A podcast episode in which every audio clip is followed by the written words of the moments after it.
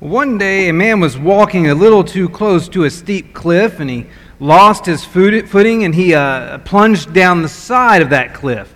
He happened to be able to grab onto a tree that was about midway down to the valley below. And as he sat there and hung on that tree, he looked up, and it was a sheer cliff straight up. So he knew, knew he couldn't climb his way out. And he looked down, and it was a hundred feet to the bottom of that, that ravine, and, and he knew he couldn't just let go. And so, in desperation, he prayed. And he cried out to God in a very short prayer and just said, Lord, please help me. And what do you know? But a voice spoke back the voice of the Lord responded and said, I'm here, son. What can I do for you? And he said, Well, I, have fallen down this cliff and, and I can't get up and I, and I can't go down. Can you save me? And the Lord said to him, I can, but you must have faith. And, the man, as he hung from that tree, said, I've got faith. I've got plenty of faith. And the Lord said, Okay, then trust me and let go of the limb, and I'll catch you. And that man, he looked up to the top of that cliff again. He looked down to the valley below. And then he said, Is there anybody else up there? Have you ever been like that guy? Have you ever been in one of those moments, in one of those situations, in one of those, those circumstances where you're brought to the point of doubt, where you've encountered a situation that brings doubt to the surface. Have you ever wished there was more concrete, empirical evidence to support your faith? Have you ever wished you had more specific, tangible answers to your prayers, to your questions, to your dilemmas? If so, then the Bible says you're not alone. You see, throughout Jesus' ministry, he encountered a few individuals who dealt with doubt. Now, they didn't all deal with doubt in the same fashion. It's not like all of them had an issue with believing whether or not Jesus was the Son of God or believing whether or not God existed or anything like that. They just had varying degrees of doubt. And this morning, what I want to do as we get started in this sermon is I want us to consider three individuals that Jesus encountered who had doubts. The first of those is John the Baptist. Now, you hear that and, and immediately you're going to be like me, I assume, and you're going to be like, how John the Baptist, he didn't have doubts. This is not a guy who would doubt. John the Baptist, he's the guy who we read about in John chapter 1 who identified Jesus as the Lamb of God who takes away the sins of the world. We read in John chapter 1 how John the Baptist had the identity of Jesus as the Son of God confirmed to him when he baptized Jesus and that dove descended on him. The Spirit descended on him, I should say, like a dove and came to rest on Jesus. And that, John tells us in, his, in the first chapter of John, of John, that was an indicator to John the Baptist that this was, in fact, the one who was to come, the Messiah, the Son of God. So, how is it that John the Baptist would be classified as someone who had doubts when he's one who had such a fantastic confirmation of the identification of Jesus. I mean, this is the guy who's standing there and sees Jesus walk by and says, That's the Lamb of God who takes away the sins of the world. And two of his disciples depart from him and start following Jesus. And one of those disciples became an apostle. How is it that this guy could possibly have doubts? Well, I'd like you to turn with me to Luke chapter 7. Luke chapter 7, we're going to focus in on verses 18 through 23 for just a moment. And I want you to see an event in the life of John that reveals some degree of doubt. Particularly, let's read Luke chapter 7, verse 18 through 20. The disciples of John reported all these things to him. It's a reference back to the miracles Jesus had performed up to that point. And John, calling two of his disciples to him, sent them to the Lord, saying, are you the one who is to come, or shall we look for another? And when the men had come to him, they said, John the Baptist has sent us to you, saying, Are you the one who is to come, or shall we look for another? Now, at first glance, it may seem that John has sent these disciples to ask Jesus this question for their benefit. Maybe John's sending them so that they'll come to an understanding that he has that Jesus is the Son of God. But if you pay attention, Jesus' response is not directed to these two disciples, it's meant for John specifically. Go and tell John. You see, these two disciples that have come on John's behalf, their faith is going to be confirmed by what they see and, and what they hear. They're there, and, and if you read the, the verses that follow, they're going to witness Jesus' healings. And Jesus is going to tell them, go back and tell what you've seen and what you've heard. You have first hand experience now, and that first hand experience is going to confirm their faith. But he intentionally wants John to hear from them what they've seen and what they've heard, and particularly what they're going to hear is a message that Jesus has for John. You have to remember right now, in the context of what's happening, John's in prison. In fact, John's been in prison since Luke chapter 3 and verse 20. If you were to scan back that far in your Bible, consider all the things that John has missed during his imprisonment. Look at all the events that unfold between Luke chapter 3 and verse 20 and Luke chapter 7 and verse 18. John missed the temptation of Jesus. John missed the exorcism of the demon possessed man at the Capernaum synagogue. John was in prison when the miraculous catch of fish happened, and the cleansing of the leper happened, and the healing of the paralytic who was lowered through the roof. John missed out on the healing of the man with a withered hand, and the selection of the 12 apostles, and the Sermon on the Mount, and the long distance healing of the centurion's servant, and the resurrection of the widow of Nain's son. All of those miracles happened while John was in prison.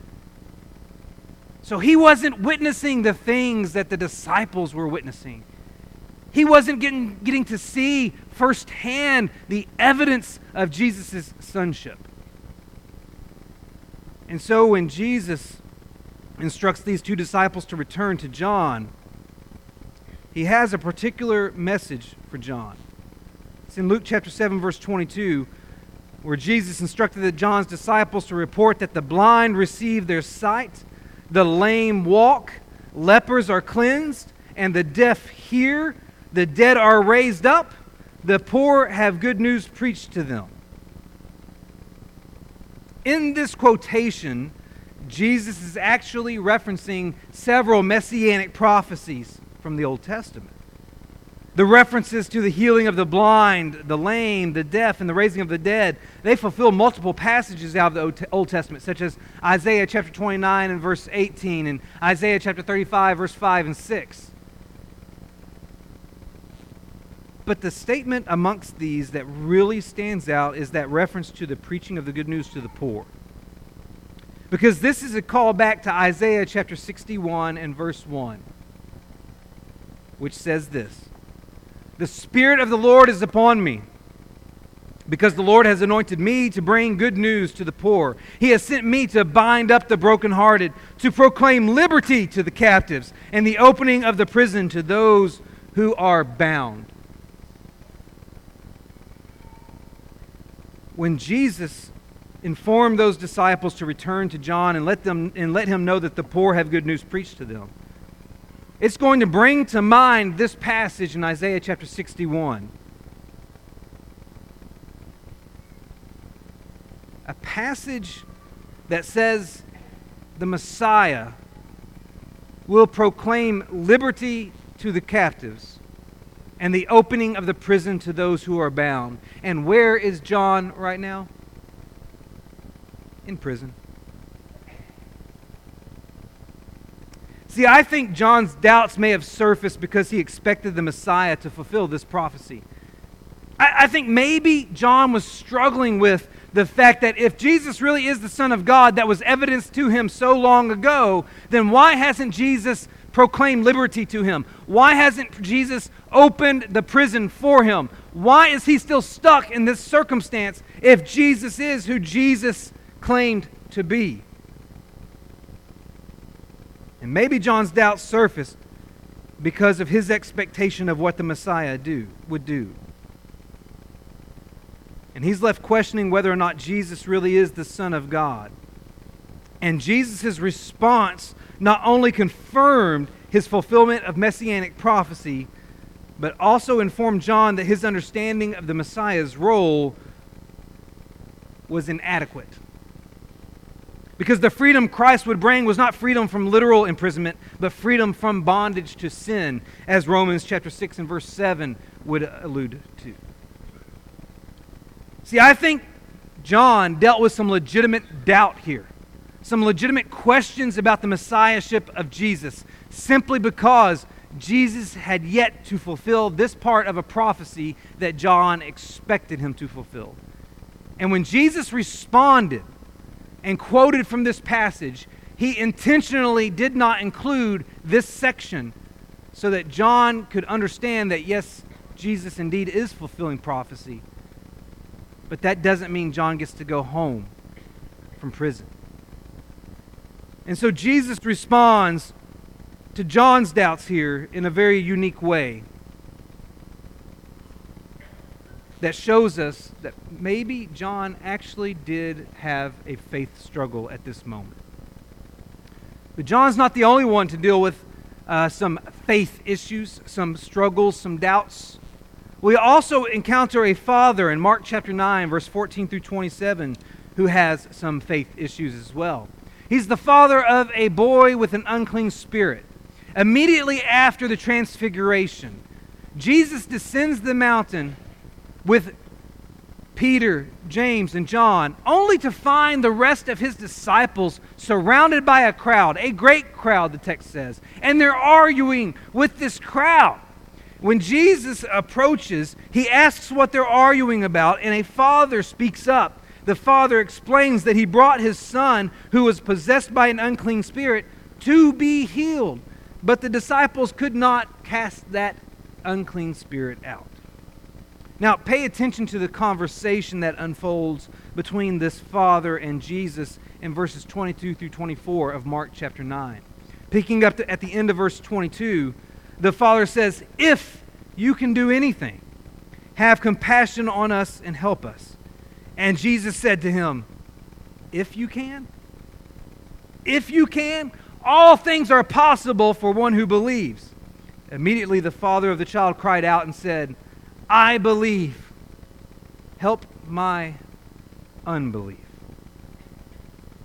In other words, the father admits that he was not certain Jesus was able to help his son. That's why he said, if you can do anything. Now, what's interesting to me is that the father's if you can do anything remark came after Jesus' disciples were not able to cast out the unclean spirit in his son. Maybe the Father showed up that day. Maybe the Father showed up that day full of faith. Maybe the Father was 100% certain that Jesus could heal his son, but when Jesus was unavailable because he was up on the mountain, he went to his disciples those disciples attempted to help, they attempted to fill in for Jesus, but they failed. Maybe it was when they were unable to cast out that unclean spirit that doubts crept into this father's mind. Now, let's pause there for a moment. Let's consider for, for a moment why the disciples could not cast out this unclean spirit. Because it's not related to their being ill equipped. These apostles have been empowered by Jesus to cast out demons previously. If you go back to Mark chapter 6 and you look at verse 7, you find out that Jesus has commissioned these 12 apostles to go on a little campaign in Galilee their job was to proclaim that people should repent, according to Mark chapter 6 and verse 12. He sent them out in uh, two by two, in groups of two, to go proclaim that message. But in the process, he empowered them, we're told in Mark chapter 6 and verse 7, with the authority over the unclean spirits. And if you look at Mark chapter 6 and verse 13, we're told that they cast out many demons. So the disciples didn't fail here because they were not empowered to deal with unclean spirits. They had that ability. Instead, they failed because of their lack of faith. See, after the Father told Jesus about the disciples' inability to exorcise this demon, Jesus said this in Mark chapter 9 and verse 19.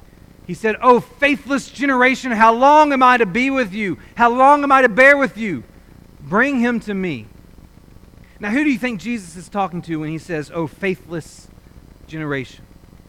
Our natural inclination, because we know the story and we know the father admits to having unbelief, our, our, our natural inclination is to say it's the father's fault. But let me have you turn over to Matthew chapter 17 real quick. Matthew's version of this story. Matthew chapter 17, verse 19 and 20 is particularly where I want you to go. Because after Jesus casts out this unclean spirit, his disciples approach him privately and they ask, Why couldn't we do it? Why couldn't we cast out this unclean spirit? And in Matthew chapter 17, verse 19 and 20, Jesus says this because of your little faith. For truly I say to you, if you have faith like a, a grain of mustard seed, you will say to this mountain, Move from here to there, and it will move, and nothing will be impossible for you. The reason the apostles could not cast out this unclean spirit is because of their lack of faith. So I want you to think about this scenario. The father brings his son to Jesus. That's what the text says in Mark chapter 9, verse 17 and 18. I brought my son to you, the father said as he spoke to Jesus. But when Jesus was unavailable, he went to Jesus' representatives, to Jesus' followers, to Jesus' disciples. And they couldn't do it.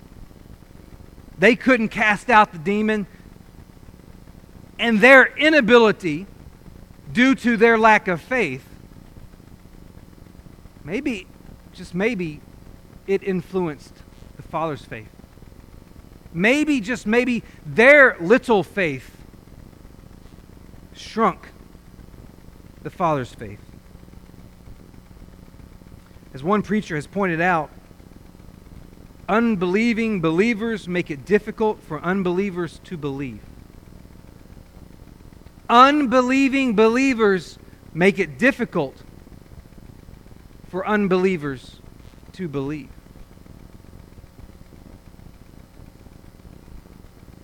And it's at this point, after the little faith of Jesus' disciples made the Father's faith smaller,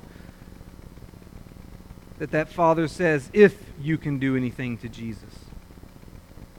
And then, upon hearing Jesus say, All things are possible for one who believes, the father willingly admitted his faith struggle. Did you catch that? In the very presence of Jesus, this father admits that he has a faith struggle, and he says, Lord, I believe, help my unbelief. And then Jesus performs a miracle. I'm certain that Father had no trouble believing after that. So, John the Baptist had some doubts. This father had some doubts. But there is still one other character in the life of Jesus who had some doubts, and he's the most famous of them all. His name is Thomas, and he was one of the apostles, and he has become affectionately known as Doubting Thomas. And it's all because he missed the first resurrection appearance of Jesus to the apostles. And upon hearing about it, he said this in John chapter 20 and verse 25 Unless I see his, in his hands the mark of the nails, and place my finger into the mark of the nails, and place my hand into his side, I will never believe. Now, it's worth pointing out that Thomas is not saying he doesn't he, he will no longer believe that Jesus is the son of God. It's that he won't believe Jesus is risen from the dead. You see, Thomas Thomas communicates a lack of belief in Jesus' resurrection. And that lack of belief is born not so much out of a broken faith as it is a broken heart. I think we can come to that understanding if we back up and read about Thomas through the rest of the Gospels. And that's not too difficult because outside the listing of the apostles, Thomas is only mentioned twice both times in the book of John. If you go back to John chapter 11, Thomas will speak one of two times he speaks prior to this resurrection appearance. In John chapter 11, Jesus has left Jerusalem because there had been attempts on his life in Jerusalem. He's chosen to relocate to the place where John the Baptist had been baptizing people out in the wilderness outside Jerusalem. And he's having tremendous success there. People are flocking to him, people are believing, people are converting. And then news comes that someone Jesus loves is sick. Lazarus, the brother of Mary and Martha, the member of this family that Jesus was so intimate with, was sick. But instead of immediately leaving to go heal Lazarus, Jesus stayed put for another couple of days. When Jesus decided it was time to go to Lazarus, his disciples discouraged him because Lazarus' family lived in Bethany, which was a suburb of Jerusalem, just two miles outside of Jerusalem. And they knew that going there would put Jesus' life at risk again. And so all of his disciples are saying, Don't go to Jerusalem. And Jesus eventually had to explain to them that Lazarus had actually died. And this caused Thomas to speak up. If you look at John chapter 11 and verse 6, upon hearing that Lazarus had died,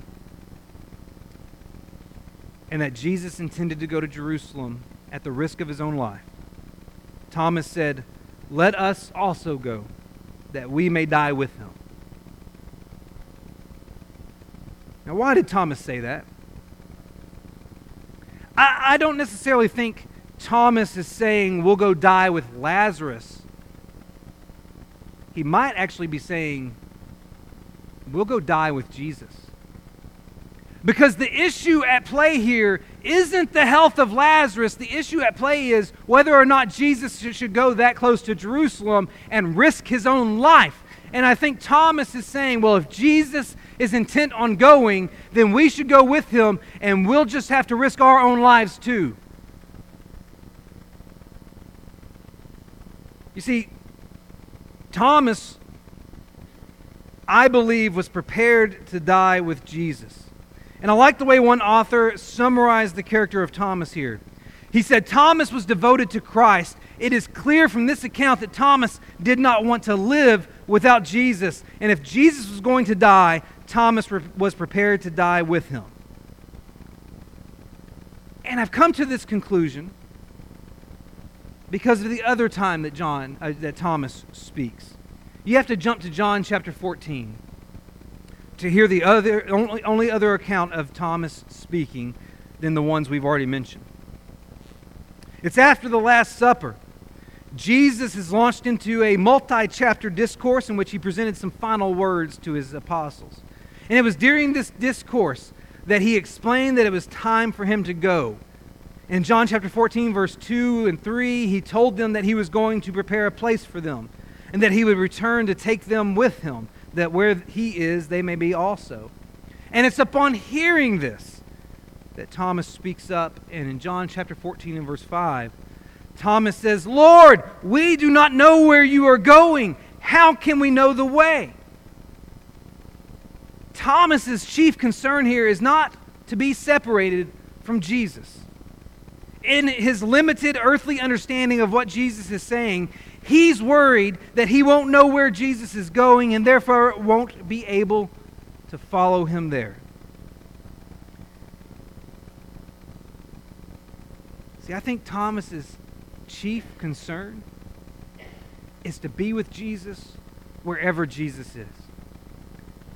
I want to reference this same author I mentioned a moment ago. He, he said this Here is a man, referring to Thomas, here is a man with deep love. He is a man whose relationship with Christ was so strong that he never wanted to be severed from him. His heart was broken as he heard Jesus speak of leaving them. He had become so attached to Jesus in those years that he would have been glad to die with Christ, but he could not think of living without him.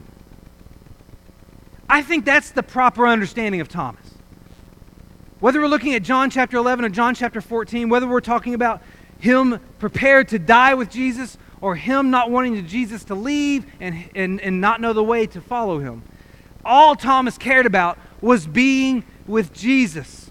And on that night, when Jesus was arrested, and the following day as Jesus was crucified,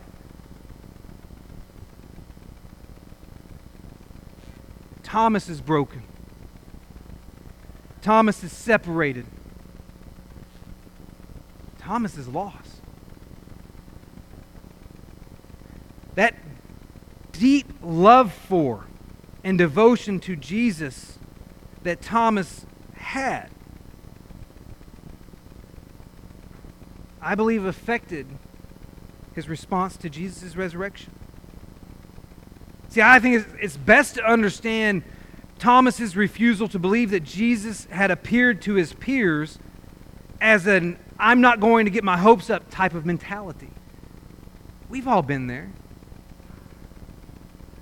We've all been in that mode where we, we just can't let ourselves believe. I'm that way every time Arkansas plays Alabama especially after we lost to Liberty University at home yesterday. We've all been there.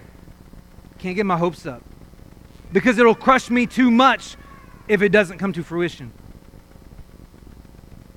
See, I don't think Thomas has a broken faith. I think he's got a broken heart. He's so distraught over the loss of Jesus that he could not let himself believe that he arose. That's three doubters that Jesus encounters.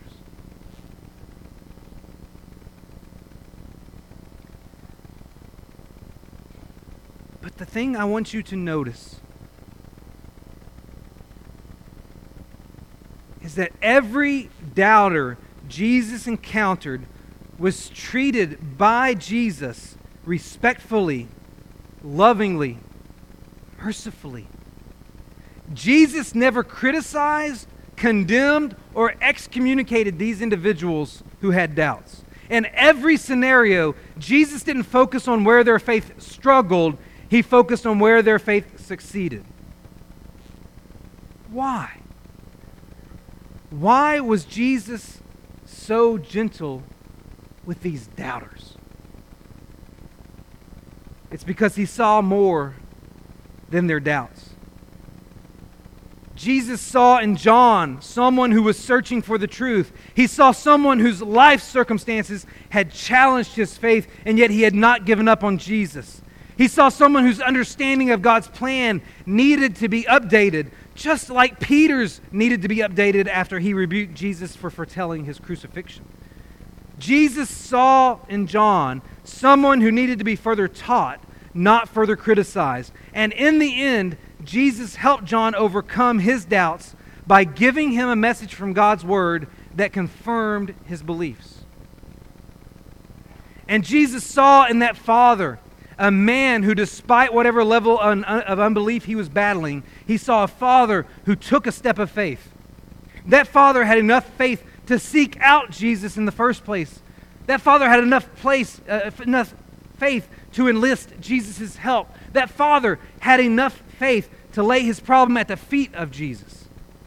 And Jesus saw a man who was willing to admit that he had doubts. He saw in that father someone who was willing to be transparent, vulnerable, and honest about his faith struggles.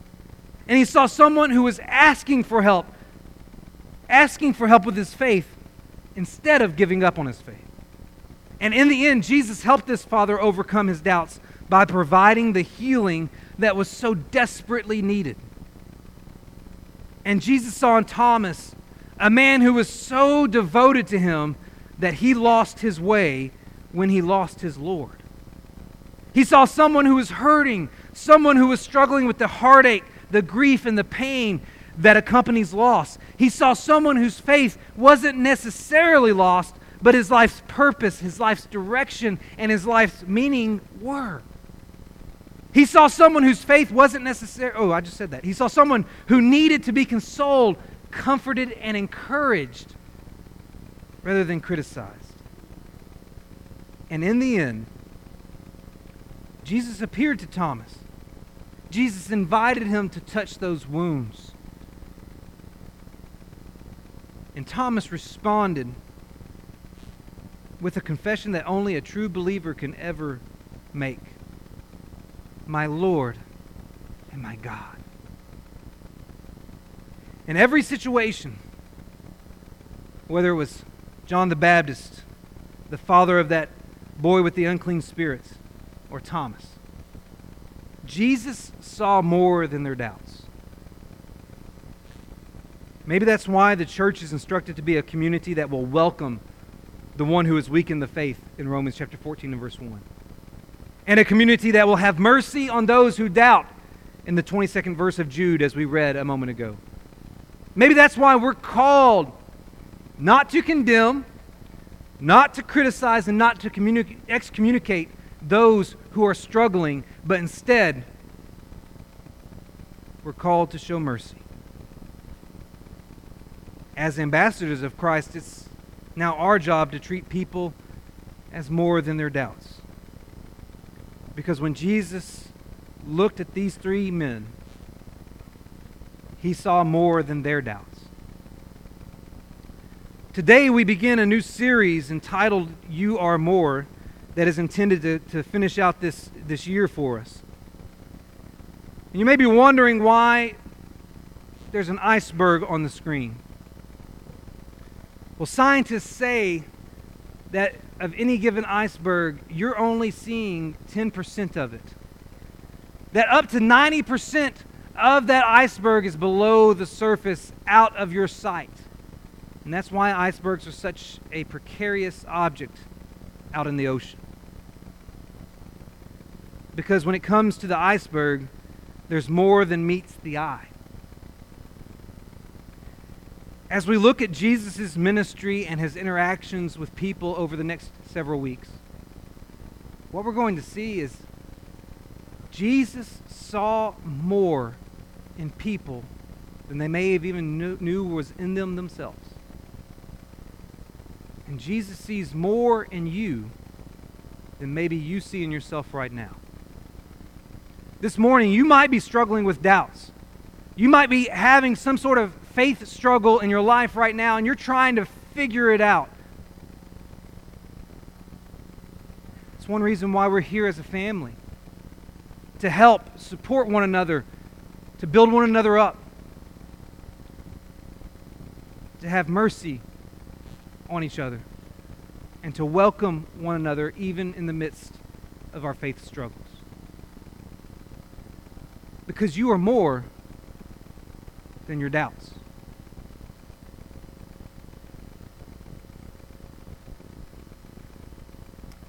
And Jesus proved that when he went to the cross. When he died for you and he died for me. And through his death and resurrection, there is a life that we can have that's eternal. And maybe you need to access the cleansing power of Jesus that's available through his blood by confessing your faith that Jesus Christ is the risen Son of God by repenting of your sins, and by being immersed in water for the forgiveness of those sins. This morning, we invite you to come because you are more. If you need to respond to that invitation, then please, please come